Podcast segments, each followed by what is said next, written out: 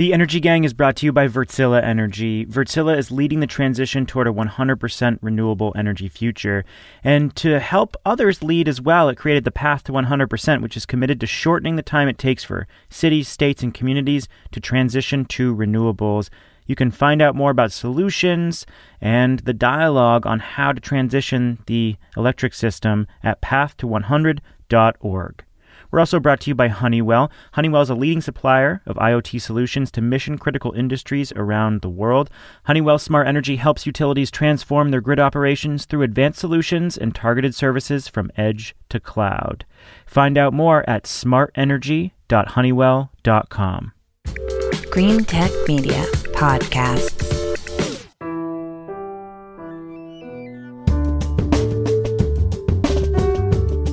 From Green Tech Media, this is the Energy Gang, weekly debates and discussions about the fast changing world of energy. I'm Stephen Lacey. I'm a contributing editor at GTM. Welcome. Over the next couple of episodes, we're going to dive into the top stories that define this frenzied and heavy year. This week, we'll start with a look back at how COVID reshaped the energy transition. We're going to revisit some predictions that did and didn't come true. And in our next episode, we'll look at a wider range of 2020 stories, non pandemic related.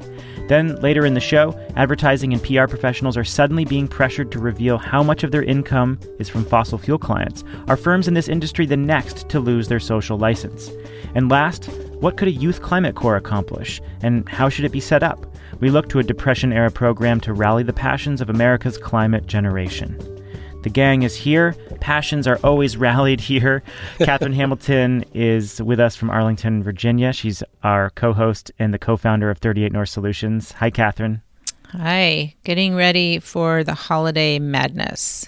And what kind of madness does that bring to you? Any well, particular Hamiltonian madness?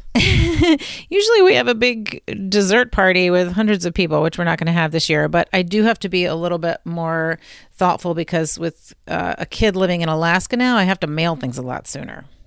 Jigar's going to drive over from Bethesda and be knocking on your door for some dessert. I'll leave a shoebox of cookies out on the oh, sidewalk, Jigar. Are you actually going to decorate the whole house and go to the nines on that?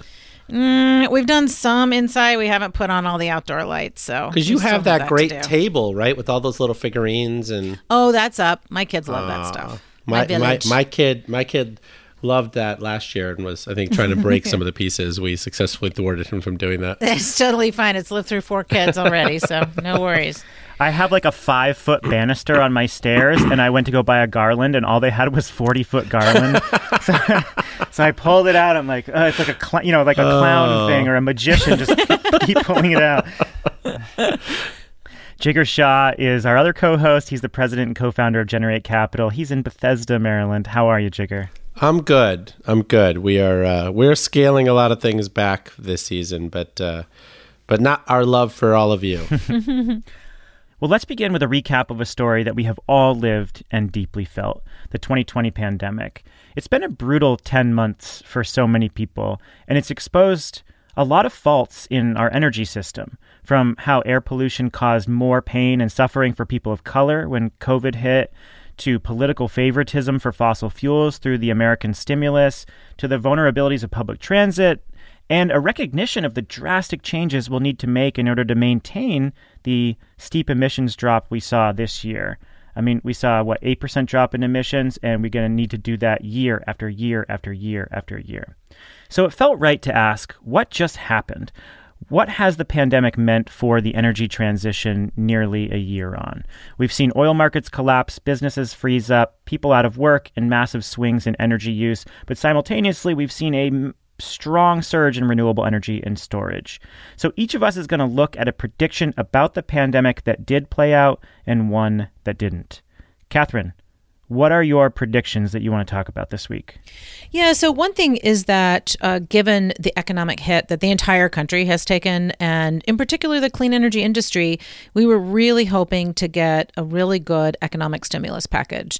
Uh, the House of Representatives passed a couple of big bills. Uh, the Moving Forward Act was one of them. There was a clean energy package. Both of those contained a lot of provisions that would be helpful to this industry that we really, really needed. Uh, but of course, the Senate did not take those up. Well, this is a frustrating story, not just because of the inaction, but because of what happened through the CARES Act. I mean, the fossil fuel industries very explicitly got tens of billions of dollars in tax breaks and debt relief from the Federal Reserve. And so it, it wasn't just that we avoided taking action, it was that the action we did take actually benefited dirty energy in a pretty substantial way. Yeah, that was super frustrating, uh, especially since you know oil prices were historically low, and you know some of that just that funding just did not increase productivity or help the economy at all. And that's what we desperately need is an infusion into the economy. And that's what investment in clean energy would do. Yeah i mean i guess i'd say that to me the the part that was so frustrating was just that the europeans actually did pass a Green Deal, and it's going to be roughly a trillion dollars of capital, right? I mean, you know, compared to let's say 90 billion we got in the ARRA stimulus, I mean, a trillion dollars is a big number. and so, and it's in green hydrogen and electric vehicles and all that stuff. And so, when you think about what could have been, uh, you actually don't have to imagine it. Like, you actually can just look across the pond and see what could have been. Right. And what they did was they took advantage of the fact that people had seen a vision of what life is like without a bunch of fossil fuel out there, without cars driving around and air, airplanes flying and and could actually have this this sense of we can do this. And i think so they built that into every part of their covid recovery. I was of course really hopeful we would do the same. So what happened in america then? I mean I remember Nancy Pelosi getting up and other leaders saying, "Yep, we think we can ha- make this happen. We think that there are going to be subsequent uh, spending bills for relief," um, and it never happened. There was a decent amount of optimism, you know, when the first uh, economic relief package was passed that there would be future bills. So what happened? Well, I mean, Pelosi did pass bills. So she was true to her word. She got a lot done and sent them over to the Senate, and the Senate did not act. I mean, they just didn't have the same priorities. They didn't think, uh, they did not want to do anything on energy. They wanted to be very focused on helping businesses recover. So, you know, that was, it was a Mitch McConnell call. Well, I mean, when I talked to Grassley's office, what they told me was that, like, Trump specifically said nothing for solar and wind. Like, like not just his legislative aide or his chief of staff or his whatever, like the president himself was like, I do not want anything for solar and wind in the bill, right? Like we were actually singled out. So like my sense is is that this is this is more the Republicans again not standing up to Trump and standing up for their constituents, and instead, you know, like just cowering under the presence of Trump. Yeah, the White House had a lot to do with it, and they hate EVs too, so it's not limited to wind and solar. Right. Um, but yeah, definitely the White House and, and the party has been very aligned on those priorities. So while we're lamenting what could have been, we're looking forward to what may be under a Biden administration. And Congress has signaled that we could pass a 900 more than 900 billion dollar relief package with some potential clean energy goodies that the Biden administration has supported. So, what is this latest activity, and could it recorrect some of the uh, earlier failures? Yeah, so there's a lot that's trying to happen at the end of this year. They want to clear the decks uh, for the new Congress in January, and so they they have to pass their spending bills. They gave themselves an extra week to work on it and to come up with an agreement on some kind of a COVID relief package. Now it's going to be very limited.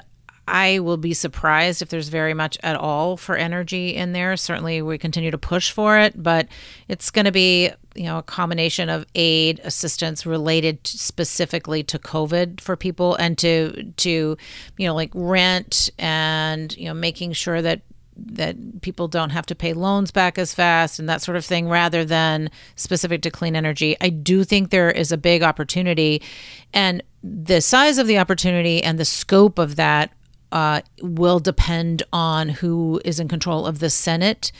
Uh, certainly, after the Georgia races, we'll know more about that. But in any case, I do think there is an opportunity early in 2021 to do an infrastructure package of some sort, and that could get a lot of clean energy in it. The premise of this conversation was to come with a prediction that did come true and one that didn't come true. You have two predictions that didn't come true. what is your other one? Bah humbug. Sorry. no, but the other one is actually really good news. That's why it was confusing to me. I was like, well, I don't know. It We'll seems take it. good news. We'll take it. Yeah. So, uh, you know, with COVID, everybody thought that everything would just shut down and that clean energy would stop altogether and that the, the energy storage boom that has been going on would would just slow to a halt. And it didn't. It did incredibly well. It has been the biggest year ever for energy storage. The growth is unbelievable. Um, Wood Mac has said that storage beat records in Q2 and then again by 270% in Q3. So in the third quarter of this year, there were 476 megawatts installed. This is just massive. So while COVID was slamming the economy in a lot of ways, um, especially for conventional energy sources, boy, the um, the storage industry is just booming, and they don't think that this is an outlier. So we look to the next year as you know it's going to be double in 2020 and triple in 2021 so um, it's it's pretty incredible. There's an expectation of uh, 7.5 gigawatts by 2025 of energy storage. So it's very good news. You know, we had some significant um, events that caused people to sign these contracts last year. And I think what was heroic was getting the the projects built, right? That like, you know, with COVID restrictions and this and that and construction and that yada, like they actually were able to get them constructed and put online. Um, PG&E has some huge battery orders that they made, as well as Southern California Edison, to get online by June of next year um, to try to prevent any grid uh, issues for next year, right? And so I think they're putting a tremendous amount of pressure on these big battery suppliers, whether it's Tesla or Fluence or others, and um, these folks are delivering, which I think is fantastic. Yeah, it's interesting because the residential uh, storage market is still, you know, not going quite as quickly. It's just a little bit more disaggregated, and it it, it is driven very much by resilience needs coupled to solar. But uh, the the numbers are still high. It's just not growing at the pace as at the you know, transmission and grid scale side. Okay, Jigar, over to you. A prediction that you or someone else thought would play out as a result of COVID that did actually play out. So I had I had so many that like my brain was swirling. Um, the one I settled on was probably more conventional, but I still think is the most important one to me, which is um, I think we did predict the decimation of the oil industry, but I think it's been truly breathtaking to see like that decimation play out. Right Uh, up to, up until last week, when Exxon finally caved and you know reduce their uh, capex predictions uh, for in- investment as well as uh, writ- wrote down you know some of their assets on their balance sheet. So it it has truly been a disastrous year for the oil industry this year. And how wide are these ripples that started, you know, in the spring of this year? I mean, how far does this go? What kind of wide-reaching impacts can we expect in the oil industry that started in 2020? It's pretty wide. So I was on a energy panel for the Federal Reserve of Dallas and Kansas City a few weeks ago, and um, you know the experts from the oil industry that were on the panel with me basically said that money has been pulled out of the sector just permanently right like like even on these auctions for assets now where they're you know ex- assuming people are going to buy stuff at 10 cents on the dollar they're just not getting bids right? That people are basically saying we're not allowed to bid on these assets. Like even at 0 cents we're not willing to buy these assets. And so so there's just a lot less liquidity in the market. People recognize that this stuff is just off limits and there's a lot less dollars uh, in this space. But more importantly, I think that when you think about the fall of ExxonMobil, I mean, um, it is it is one of those things where um, you know they're really one of the most, or used to be one of the most well run you know companies in the world um, in terms of the operations. And I would say in the last four or five years, they've really you know uh, degraded to the point where uh, their return on equity, uh, their safety incidents, their oil spills, like everything is up to the point where you're like, where, where, what happened to this company? And at the beginning of the year, we saw some big announcements, most notably from BP. We've had a couple episodes on what's happening within BP under Bernard Looney. Does that make BP's moves all the more uh, wise? Yeah, I mean, when you think about whys, right? Think about like this in dollar terms, right? And so, you know, ExxonMobil wants to spend roughly, let's say, 25 to 30 billion dollars in capex every year. The hedge funds and others who are coming after them are basically saying that they should be spending less than 13 billion dollars a year just to keep things running and keep the oil flowing right at a very minimum. That means that ExxonMobil basically burned through $15 billion or so that they didn't need to burn through, right? That BP, on a relative basis, saved, right? And so by, by moving more quickly. And that's a lot of money. I mean, for most of us, like $13 billion or $15 billion is something that could have paid for a lot of battery storage or a lot of wind and solar or a lot of electric vehicle fleets or whatever it is that you would have invested in. And so um, it is it is breathtaking to think about how much money Exxon just set on fire this year um, that they could have actually saved if they would have been, you know, smarter earlier in the year. What about a prediction that you thought would play out that didn't? So, you know, I would say that the prediction that I'm going to give you guys, I think, is a work in progress. But I think it relates to Katherine's uh, point on residential storage. I I truly thought that DERs and demand response would would get some sort of like blessing, right? Not just by the FERC or, or, or by, you know, other folks, but actually like a real blessing, like that the utilities would say, we're definitely going to take advantage of this stuff. Or, you know, the grid operators were going to say, we're definitely going to take advantage of this stuff. And I've just had a lot of conversations recently, even like with, uh, with folks about what happened with BQDM, which was that REV project that New York was trying to do um, to prove that they could you know, push off um, uh, upgrading that substation in Brooklyn. And in the end, everyone has basically come to the conclusion that helping individual consumers, frontline consumers, you know, people of color, whatever, is hard. And they and it is their fourth priority. That they would rather build a 300 megawatt uh, you know, battery, just one battery, than to figure out how to get these these assets in everyone's homes. They just think it's too hard. And even though they want it to work and they want to say all the right things, the money is not flowing. That that did not happen this year, which I thought would change after the blackouts in California. I really thought money would flow differently, and it's yeah. not flowing. Is there a specific COVID crossover as well? Well, the COVID crossover is real, right? Remember, think about how much electricity has shifted from commercial customers to residential customers this year, right? And so you have all these people at home who are using way more electricity and they're happy to have lower electricity bills. They would love for their utilities to say instead of spending 10 billion over here we're going to spend 2 billion in your houses because that actually produces the same benefit. It's 80% cheaper to provide 2 billion dollars of stuff to you than to build 10 billion dollars of more transmission distribution. But the regulators everyone basically believes that something is amiss and they don't want like for instance they could give people stuff for free. That is what chris clack's new analysis shows that you could give people all of this stuff for free and it would be cheaper than rate basing upgrades to the distribution grid.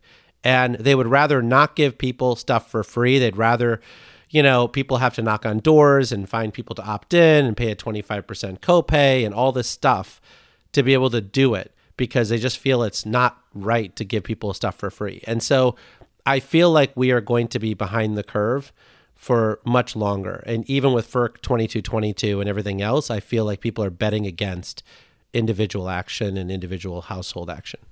Well, yeah, never mind New York. Go to MISO South, and all they want to do is build natural gas plants. So that's like yeah. a whole other thing. So that to me, I, I, really thought, you know, I love the the press release from Ohm Connect with Sidewalk, you know, uh, the big announcement that they made on a hundred million dollar fund but I, I don't think that this will be a mainstream way of managing the grid um, for at least this year and next year. And my sense is it's not tracking towards becoming a mainstream way that we manage the grid. I wish I could say that this doesn't increase job security for me for the next couple of years, but I'm afraid I'm going to have to keep plugging away in the vineyards for DERs. Oh my God! Well, it's certainly not for lack of your efforts that this is mm. occurring, but I, I do think that people are just used to like one contract, one asset, one large deployment. Um, so. Well, I'll start with a prediction that I think everyone thought would happen, and it played out almost exactly as we expected, which was the complete decimation of public transportation in major cities around the U.S. and the resurgence of personal automobiles. Um, the numbers are really staggering. Ridership uh, around the country is 40% of pre pandemic levels. In Washington and San Francisco, Washington, D.C., and San Francisco, it's at 15% of pre pandemic levels. In New York City, it's at 30% of pre pandemic levels. And just this last week or so, we've seen transit agencies around the country say, we're shutting off ser- weekend service. We're going to, you know, significantly scale back weekday service. And what happens is it doesn't really hurt a lot of the people who are able to work from home. It hurts poorer people, people who still need to get to work, and it's really devastating for families who have to rely on the bus system and the metro system. So this is really bad all around, not just because it has this acute impact for people who really rely on these services, but also because it will extend the economic pain that a lot of these cities are going through. Um, and so it takes it can take years for these transit agencies to recover, and they have not gotten any federal relief. This ties into Katherine your point on the lack of um, additional economic relief packages. And the, the, Republicans have failed to provide or show their support for for um, any additional federal funds that would go to these agencies. Now, there is a $32 billion plan as part of this $900 billion congressional relief package that we're considering. Joe Biden has thrown his support behind it. He has expressed the need to you know continue funding um, public transportation in these major cities, but it's been really, really bad.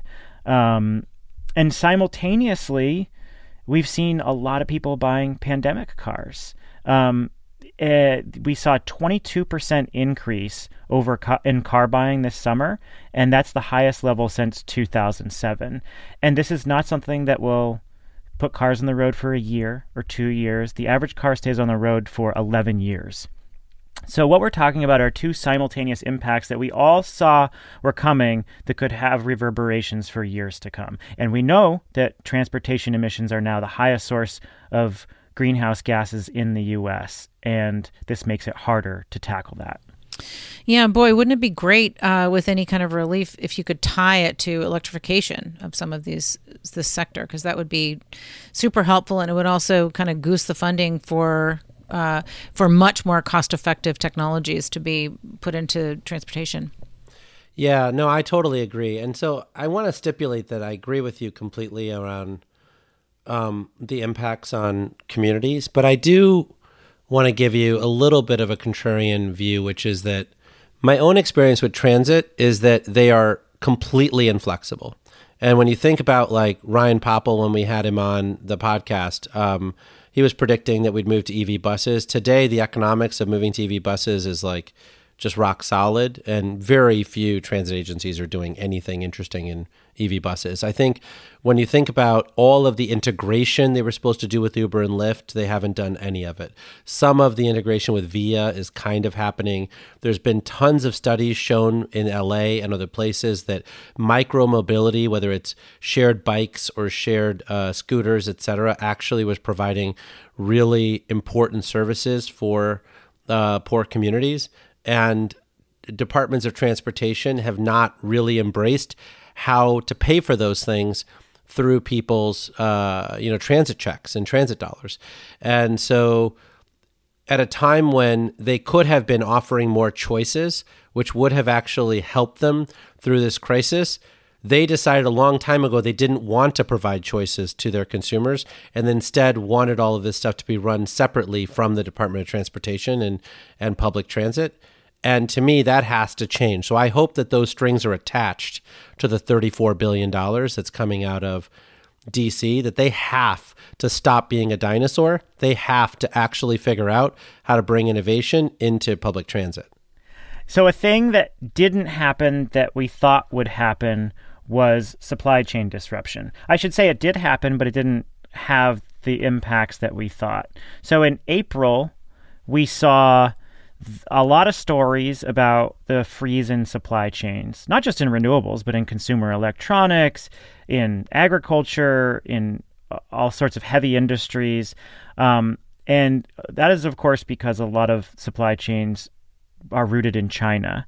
And in particular, in uh, clean energy, we're thinking about wind turbine blades, gearboxes, battery materials, solar panels, um, a variety of clean energy products. And everything froze all at once. Uh, in fact, our parent company, Wood Mackenzie, predicted that we would see many, many gigawatts of project delays as a result of the tumult in supply chains, mostly coming out of China.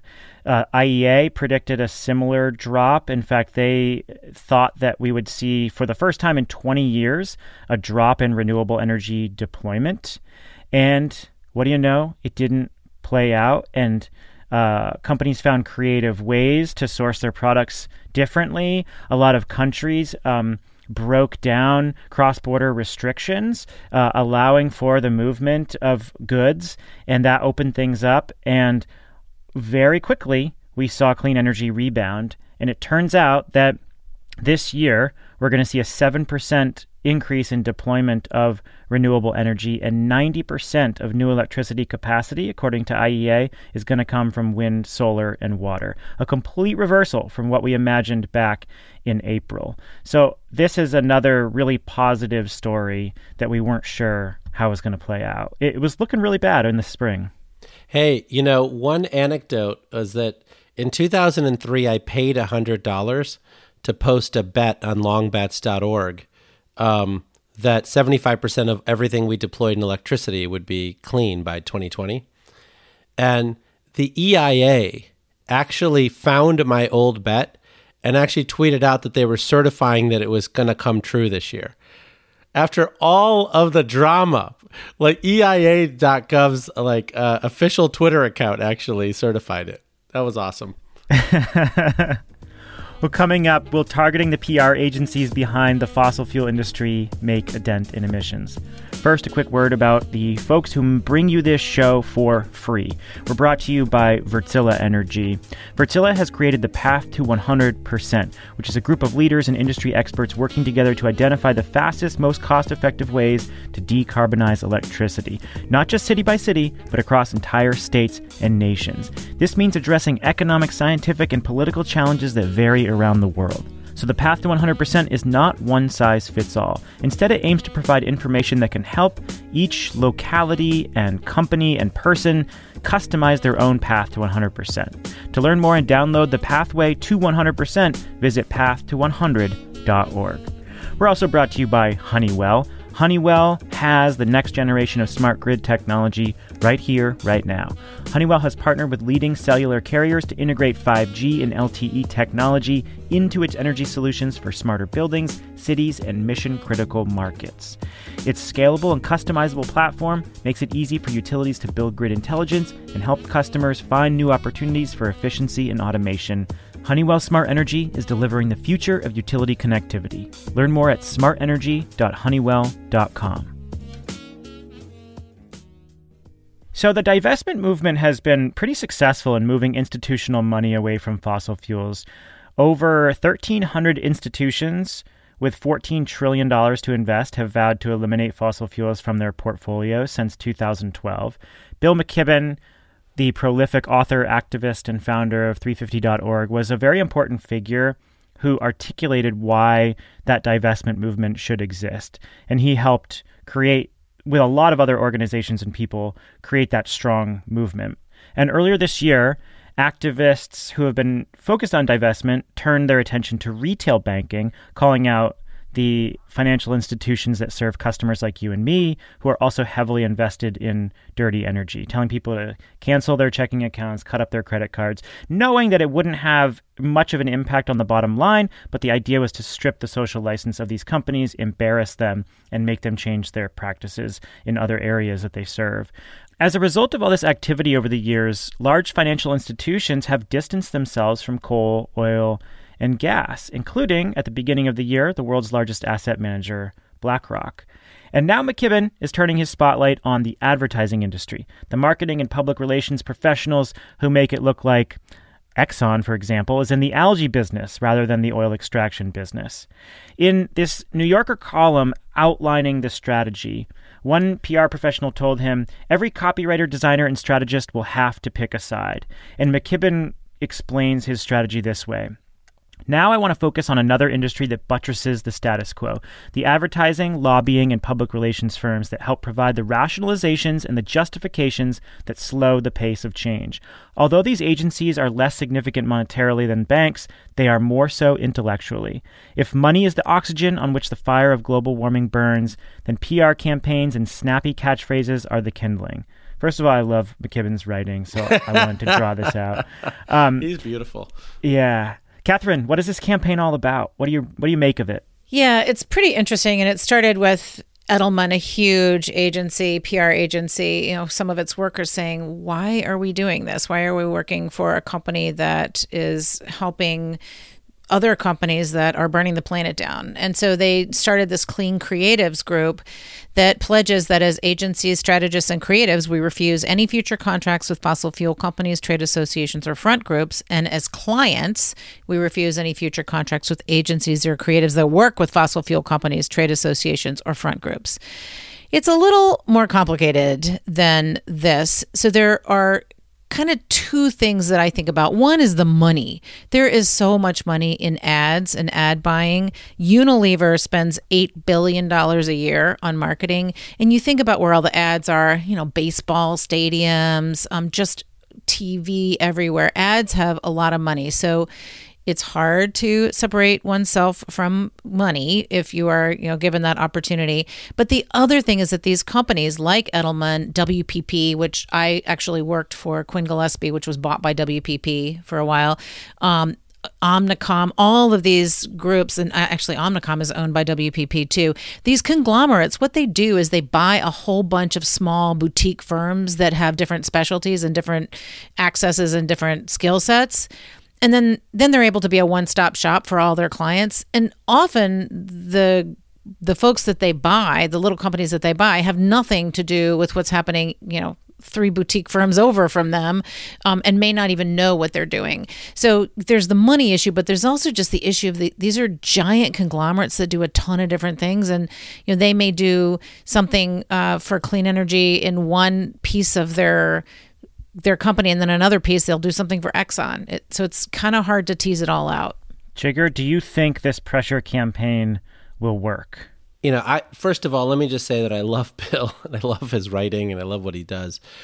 I I continue to get confused about you know, like whether this is sort of correlation or causation. And I feel like we continue to sort of just confuse ourselves. Like, I mean, with divestment, for instance, you know, like oil was a terrible investment the last 12 years. People who agreed to divest early in that movement saved a lot of money. The New York pension funds who just announced they're divesting this week like lost a ton of money in oil before they divested. And so like I don't know whether people are divesting because it's just a bad investment they should be divesting or whether they're divesting because um you know, of the other piece of it. And then I think that, like, so in this space, the thing that I continue to struggle with is when Katherine talks about boutique firms, let's describe what that means, right? There's a company that no one's heard of called Nike. There is a local firm that they actually invest in, right? Who basically does weird ass ads. And people are like, oh, this is really cool and hip and cool. And then, like 15 years later, they actually become a fairly large firm. And then they get bought by WPP, and the Nike account goes with that particular firm to WPP, right? The same thing happened with Walmart. The same thing happened with some of these other things. So the notion that you're going to get Edelman or WPP or whatever to say no to ExxonMobil and then ExxonMobil can't just start another boutique firm with one of its current like employees and spinning them out and saying, why don't you start this thing and like have your cousin help you and whatever, whatever. Like it just feels like part of the reason why this stuff works is because media is a business, right? There's $60 billion a year of ad buying to uh, television still, right? When you think about like the Wall Street Journal and CNBC and the Financial Times, who basically never do a story unless it's negative about clean energy, right? Like there are editors who are awesome and love the energy transition. They have to take their copy all the way up to senior people and who like edit and cut their like stories down, right? And then we go to Katherine Blunt or like, you know, Russ Gold and Russell and say, hey, you know, how come you wrote that piece? Or like, I had another 2,000 words in there that were awesome that got cut out of the piece. And like all of this stuff is really incestuous. Like it's all tied together. And I just think that like saying that the ad agencies are not going to get any money from ExxonMobil and suddenly all of this stuff gets better to me, like that, I think is tenuous at best. I think you're convoluting it. I don't think it's as complicated as you're making it out to be. There are a number of forces that have made companies change, and that is internal pressure. Companies like Amazon have had to shift their strategy in major ways because people within those companies have gotten sick of their feet dragging, and it has forced Jeff Bezos and Amazon as a company to make much bigger moves and spend their money in different ways. The same thing happened at Facebook when Facebook was buying coal for its data centers. Greenpeace came out with a report shaming the heck out of them and they Facebook felt because of this external pressure like they needed to shift and now they're one of the biggest renewable energy buyers for data centers and that happened with some of the other tech companies that were lagging um, the, the I think the the proof is in the pudding with the divestment movement. That pressure has worked, and it's worked for financial institutions that were very heavily invested in this stuff. And then Bill McKibben in this piece lays out um, a change over at Porter Novelli, a major firm that has been working with the American Public Gas Association, and they said as a firm we have reevaluated. We bring in scientific assessments to how we're working with clients, and we have evaluated the role of natural gas in the energy system and its impact on uh, climate change, and we are no longer going to work with the American Public Gas Association in 2021. That's freaking huge. I mean, think about how all these firms were like tripping over themselves to represent the gas industry and push this natural gas as a bridge from 2012 onward. I mean, that is such a monumental shift. And I actually think that the pressure campaigns are a lot simpler than you're making them out to be. But I agree with Jigar in that the pressure campaigns, while really important and really good at shining a light on things, there, there are a lot of other factors that go into that. One of which is just public opinion has shifted. I mean, people have climate change smacking them in the face every day. The impacts are are real and they can see them, and so it's much harder to do an ad that said, and I just saw one on TV the other night. It was a gas industry ad that was like, don't do anything about climate now. It's too expensive. I think most people would call BS on that. But what they still do is like, you know, the sofa change that Exxon uses on algae. You know, they they have pictures of scientists with algae doing amazing things just to make them, you know, the greenwashing to make themselves look better, or come up with you know these fake studies to show that they're climate friendly um, and that actually you know natural gas is a great thing. It's really good for you. Um, so they they can still do that. But I I do think that there's this this combination of factors. One is shining a light on it and and, exposing the facts. But the other piece is just public opinion has shifted and it will continue to do so as the impacts of climate change are felt. And how far does this go for you, Stephen? Like, so, so, like, I think in your example, you're talking about employee led efforts, which Bill Weihl is doing at the tech companies, and I think is awesome. And so we should absolutely say that. But I don't think ExxonMobil is getting a revolt amongst its employees because they're working for an oil and uh, company. But but the next piece of it is what about the airlines?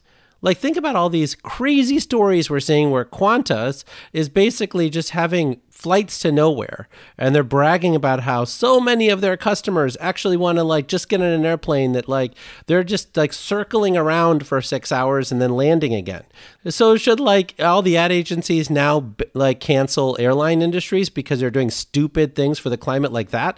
Like how far does this go like when you think about the ad agencies thing? What about cement companies who don't put in low carbon cement technologies fast enough or steel industries who are not switching to hydrogen for, you know, their important um, pieces, right? Or ag companies who basically are not moving away from fossil fuel heavy fertilizer fast enough, right? Like, where does the cancel culture stop? And like, how is it that you're actually like making you know, because you're telling young people to not work for this, this, is so firm. different than cancel culture. No, you're saying don't work No, for this because we- firm, what right? we You're saying don't work for this ad firm because they take on bad clients. No, I'm sa- I'm saying this ad firm should not be serving clients that are trying to obfuscate and confuse about climate change, that are playing up and greenwashing.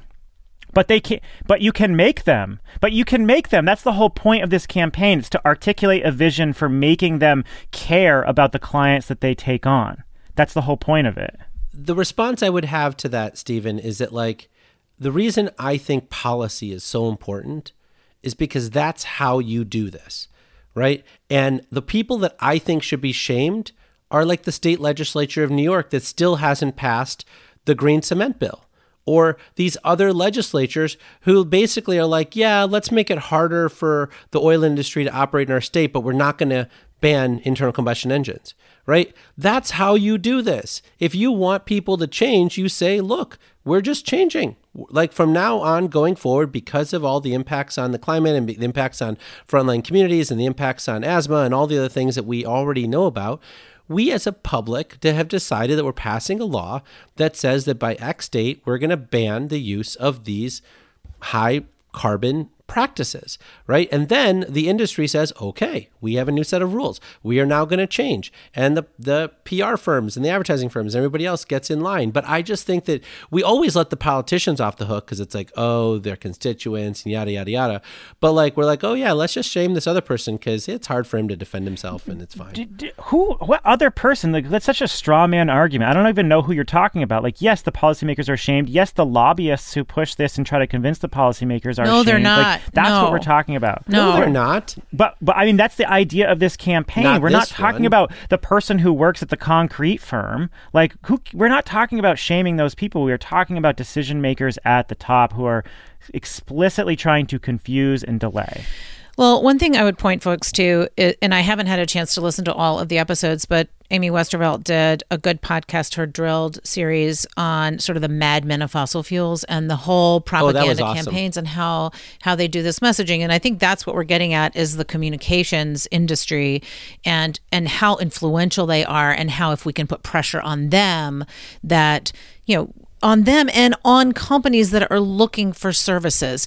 So I'll give you an example in the lobbying industry. So my firm, uh, you know, we have we have a couple of things that we are we're, we're very values based.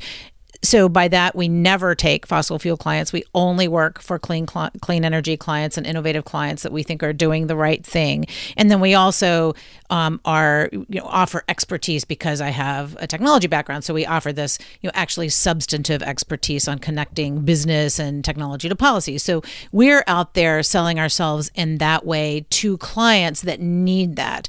There are a lot of lobby shops out there in DC that are very transactional. They will take money from anybody who will pay them for access to folks to do just series of meetings to you know help them spend money on poli- political fundraisers that kind of thing and they don't care. And some of those have clean tech clients and they also have API it just doesn't matter. They don't they don't differentiate at all. They are purely transactional and it is nothing to do with the business that they're helping. It is all to do with who is paying them to do what. So that is what you have to differentiate is how do we separate out the people who are working on whatever they get paid to do versus those who are working on the things that we think are in our society important. And this is why I'm so passionate about it because I think you can change that. Like, I think you can actually influence that kind of behavior. I mean, that's what the banks were doing with fossil fuels. Like, they, I mean, there's just pure financial calculus, right? And then all of a sudden, you have these other external factors and the social license issue that they need to think about, which starts to influence the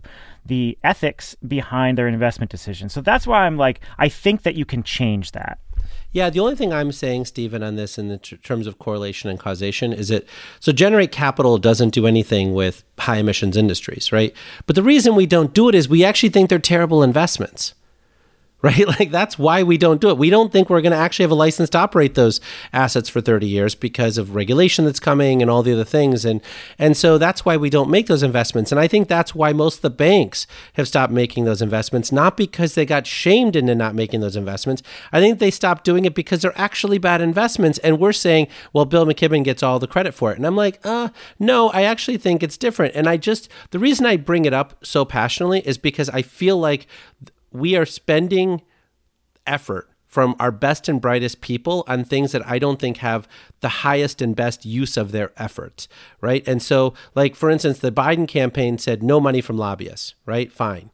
But they didn't say you can't also bundle money. So those people just bundled $2 million into his campaign, but they didn't personally give because they're a lobbyist and they still get all the access that they got for bundling, right? They didn't say, we don't want any money that is even associated with you right? And so it's just one of those things where I feel like some of this is just on paper and is not really going to be what changes the world. It's the actual deployment of technology and the fact that we're cost effective and all that stuff that's actually, you know, changing the world. So should I keep the ExxonMobil podcast I'm producing right now or not? How much are they paying you? Let's go to our third topic on the Youth Climate Corps. What if large numbers of young people and formerly incarcerated people could get decent paying jobs in forest restoration, coastal resilience, disaster preparedness? What if we could prioritize black and indigenous and other people of color for green work skills certification without people having to take out school loans? Some smart people think it's possible. Actually, a lot of smart people think it's possible. And we're talking about the Youth Climate Corps.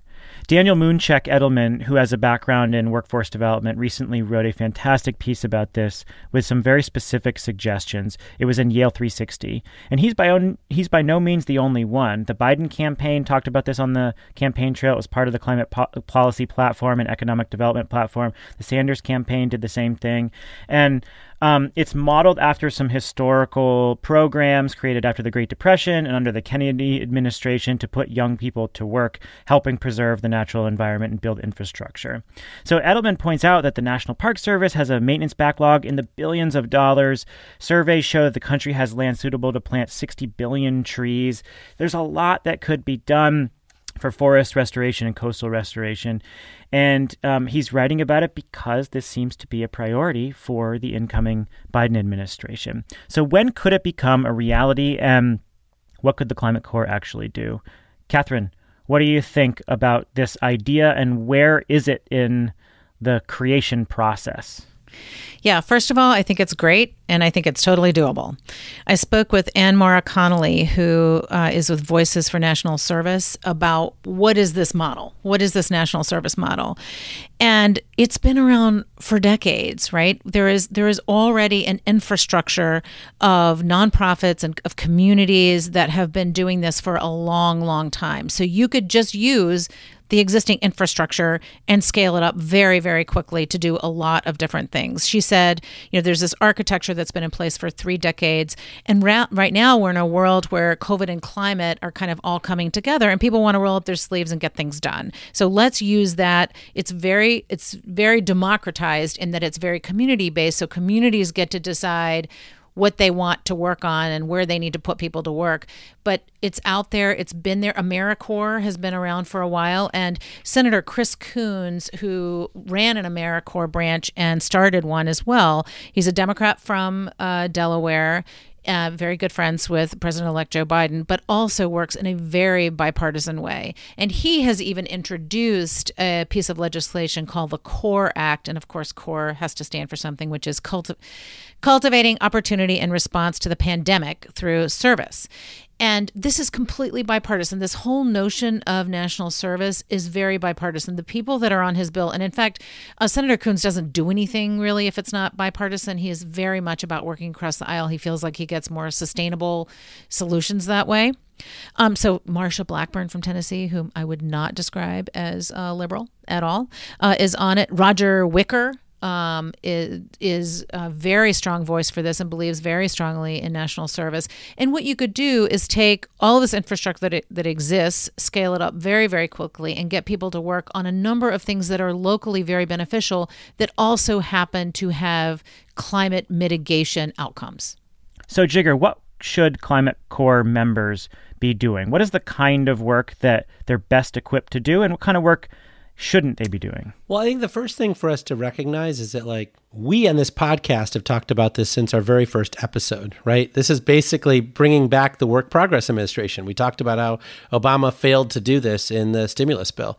I think that, like, so part of this is that there are all these activities that FDR had, you know, the Civilian Conservation Corps do and other initiatives have done in the past that are really important, right? These are like, um, reversing erosion damage um, on our waterways, like figuring out how to restore our national parks and hiking trails, and a lot of this kind of stuff, which ultimately through contractors and other stuff, you know, like kind of gets done, but gets done in ways that are ham handed and not necessarily with the amount of passion and and um, and expertise that you'd like to see.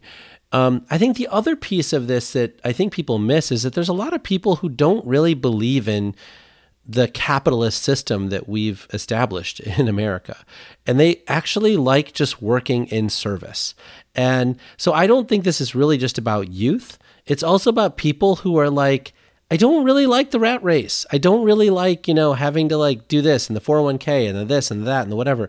I'd like to just give back to my community. And is there a way for people to pay me to just give back to my community and to our country?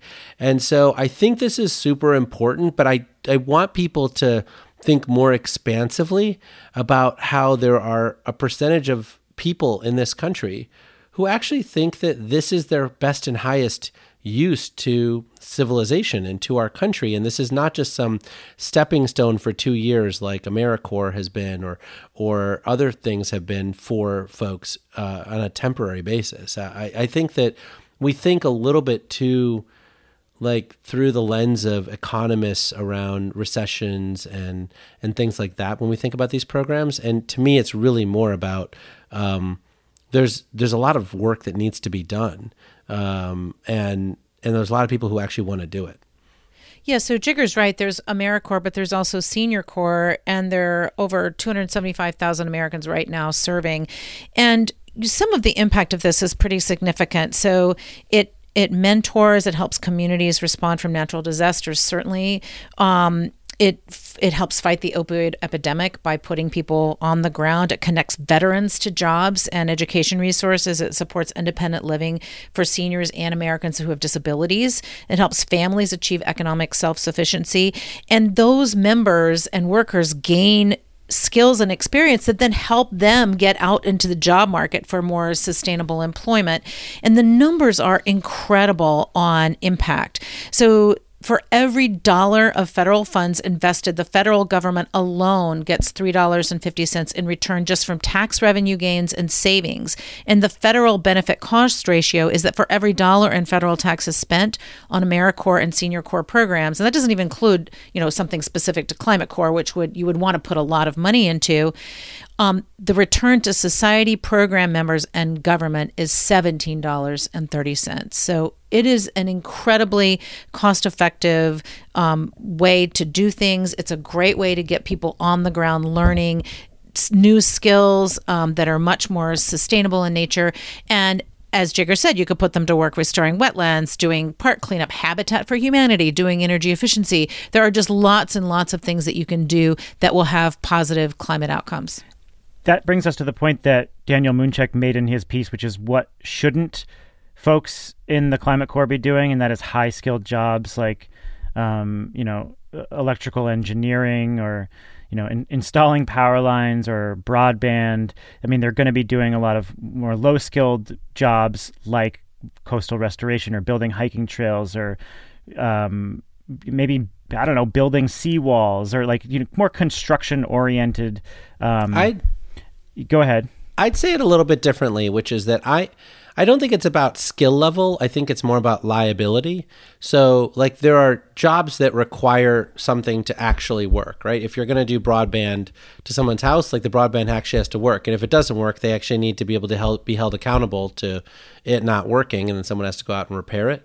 And so I think it's really more about this liability piece. Like, you want to give it to private sector companies if the electrical engineering if done incorrectly could lead to loss of life or you know lack of like essential services or whatever um, and so I think that's to me the designation. I think a lot of these could be very high skilled jobs. Like you can imagine, um, like figuring out what's happening to bird populations, figuring out what's happening to migratory populations, like figuring out how to support a lot of these research efforts uh, around species and biodiversity loss. And like there's a lot of really important things that need to be done um, like counting butterflies like you know which we've been reducing populations there and and bee populations and pollinators and all that stuff. So i think there's actually a tremendous amount of skilled work for these people to do long term that frankly just isn't being done because the federal government doesn't think that paying people prevailing wage to do those particular jobs like is going to you know pass muster through the congress. I'm actually realizing now that i really don't like this uh, high skill low skill differentiation because like i couldn't pour a concrete seawall like i could there's so many things that we're calling low skill work that like i would have no idea how to do. And like somehow i've found a way to create a career about talking about things and editing digital tape uh, so anyway, very low I, skill I, work. very very low skill. Yes, work. exactly. uh, uh so I, I, think it's actually a really good point too. Um, now that I now that I'm hearing this out loud, I don't really like that differentiation. Um, but what I mean, you know, the, the, the worry here is that you do give people these jobs for a couple of years and they can't get into the workforce and like what, what about creating certification programs that allow them to build off of that work and then turn them into jobs that have a longer term impact on their lives well, yeah, I think those a lot of that infrastructure already exists, and all those a lot of those services already exist. For example, you know they're they're already looking at these new online tools to allow some of the Senior Corps folks to move on to virtual, you know, in a virtual mode. So I think um, something like the CORPS Act that uh, that Senator Coons and 18 bipartisan co-sponsors um, have put forward, I think is a really good start to doing some of this, to putting some of those processes in place that will enhance the the current infrastructure and and allow people to do that to not only be able to access a lot of this service virtually which folks are going to need to and also to allow them to then transition easily into other jobs. Yeah. I, I, I do think that in the 2009 stimulus bill we actually put a lot of money into creating all these certification programs for auditing energy efficiency, you know, installing solar, I mean, lots of things. And so the curriculum already exists. And then, frankly, because of the pandemic, all of these curriculums have been moved onto the web. And so you actually can do a lot of this stuff through streaming, et cetera. So you can imagine this actually being an essential part of the volunteering experience if people want to partake in it, right? They, they would just be offered for free for anybody who uh, to joins these services. I guess the final question is how should we, how could we be prioritizing Black, Indigenous people, people of color as part of this program? Yeah, and you can't you can put some numbers on it. So you could say, which Biden has done in, in his climate plan, say 40% of the funds are going to go to frontline communities. And that could mean a lot of things. That could mean communities impacted by climate. It could be environmental justice uh, areas or just transition areas. It could also include rural communities that are in dire economic straits. So I think you can put some numbers on it to make sure that the communities in the most need get those resources. But remember, this is all very community based. So also the communities get to decide what they need and what is going to be most beneficial to them. It's that time of the show. It's free electrons. Katherine, what are you obsessing over, reading, thinking about this week? Yeah, we have talked about this a little bit before, which is the replacement of gas generation with other technologies. And Gil Quiniones, can sorry, Gil Quiniones from NYPA, New York Power Authority, reached out to me. Now, NYPA is U.S.'s largest state power organization. They own 16 generators and 1,400 miles of transmission. They are targeting 2035 to eliminate emissions from gas plants, which is huge. This includes not just their big natural gas fleet, but also their small peaker plants. And they're going to be looking to pilot new technologies to supply electricity to backfill from that. So it's going to be really interesting to see what happens. You know, they're already about 80 percent renewable um, because of a lot of the hydropower that they operate. But they have some big gas plants. They have a 135 megawatt Flynn power plant on Long Island, a 500 megawatt Zeltmann dual fuel plant in Astoria, and other PPAs. Um, but they're getting serious about this, and by 2035, they're going to cut all those emissions. Jigar, what is your free electron? So I'm gonna instead use a corny story uh, that was floating around Facebook this week. Um, so there's a professor who basically asked every, gave everybody a balloon, uh, asked them to put their name on it, inflate it, tie it, throw it into like this common sort of small room. Gave all of the kids, there was like 200 people in the class, five minutes to find their balloon, and nobody could really find their balloon in this in this group. And then said, actually, I'll give you time now. Anybody just pick out whatever balloon you find and hand it to the person that uh, whose name's on it. And they were able to identify every balloon and give it to the person whose name was on it in less than five minutes. And I think it basically goes to show that like that this this whole pandemic, right, and all the other things that we're doing, I think everyone's trying to seek out their own personal happiness as opposed to necessarily trying to figure out how to um, help their neighbor. Although a lot of people are, and I do think that in helping each other, we actually find our own happiness, and I do think that that like that actually reverberates around you know the the way that our culture and our country has fractured itself. And i think we have to really think through like how we can actually make things more efficient if we rely on you know trying to help the next person as opposed to trying to help ourselves it's interesting because I had a conversation uh, at Thanksgiving over Zoom with uh, my brother who lives in Appalachia, and he said the divisions that the media seems to highlight. Just he lives in a place that's very red, um, but he said that there's not a lot of animosity between people of all different political stripes. Everybody just has to work together to to get along. And he just he said I just want to downplay this division because where I live in a part of the country that people highlight as being divisive really isn't. So I totally I agree. agree with you. The derangement syndrome is alive and well on the east and west coasts. That's a really nice compliment to my story. I want to give a shout out to Nate Adams, who has been on this show before. Nate is the house whisperer. He's really obsessed with, um, you know, deep home retrofits and uh, residential electrification. And I think Nate has been a real thought leader in this space, but this past year, as part of the pandemic, he he took his family and they went on the road, and they've just been traveling all around, and in the process, visiting a lot of people who we might, those of us on Twitter might know as the energy and climate Twitterati, and he has been like helping them with electrification assessments. Um, either like giving them explicit advice, helping them with retrofits, or or uh, you know just sort of outlining what they could do with their homes, and uh, Nate has also, you know, during some dark times for me, kept in touch with me and sent me well wishes and sort of um, just been a really po- nice, positive force, um, even from afar. And I've been watching some of his visits and how like highly people speak of him.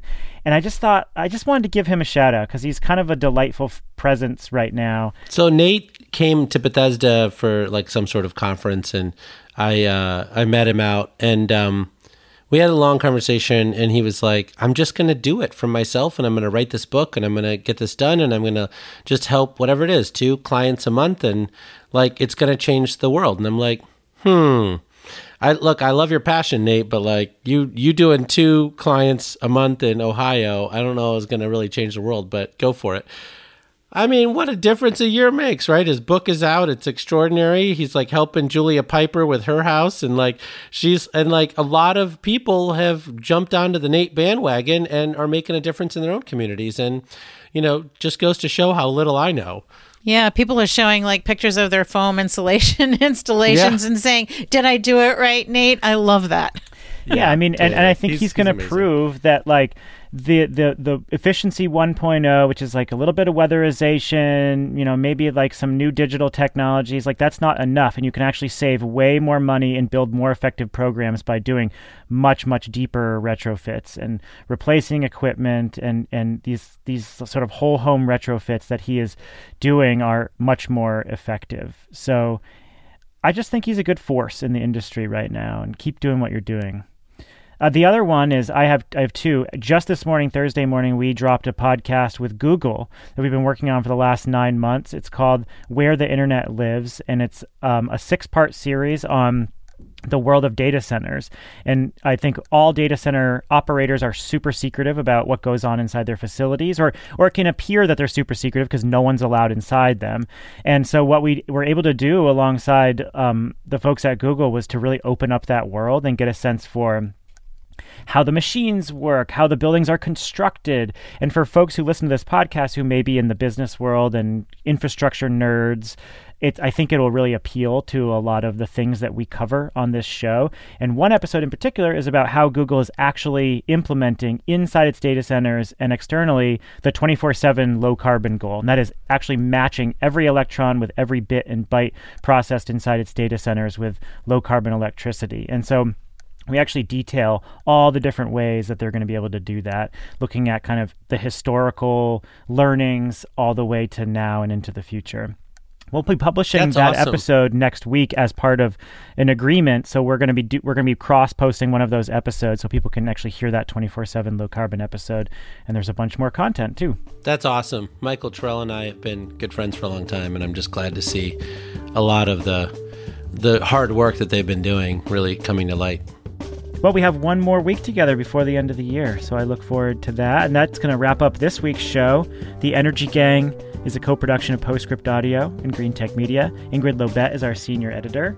Uh, Katherine Hamilton and Jigar Shah are my regular co hosts. If you want to show your support and help us grow, give us a rating and review on Apple Podcasts. Send out your wrapped 2020 year in review on Spotify and social media. Tell a friend or a colleague about the podcast. And we're still taking ideas for our end of year episode, so message us on Twitter. There's actually a tweet at the top of the Energy Gang page you can respond to, and we are going to incorporate a ton of listener questions about the top stories of the year next week.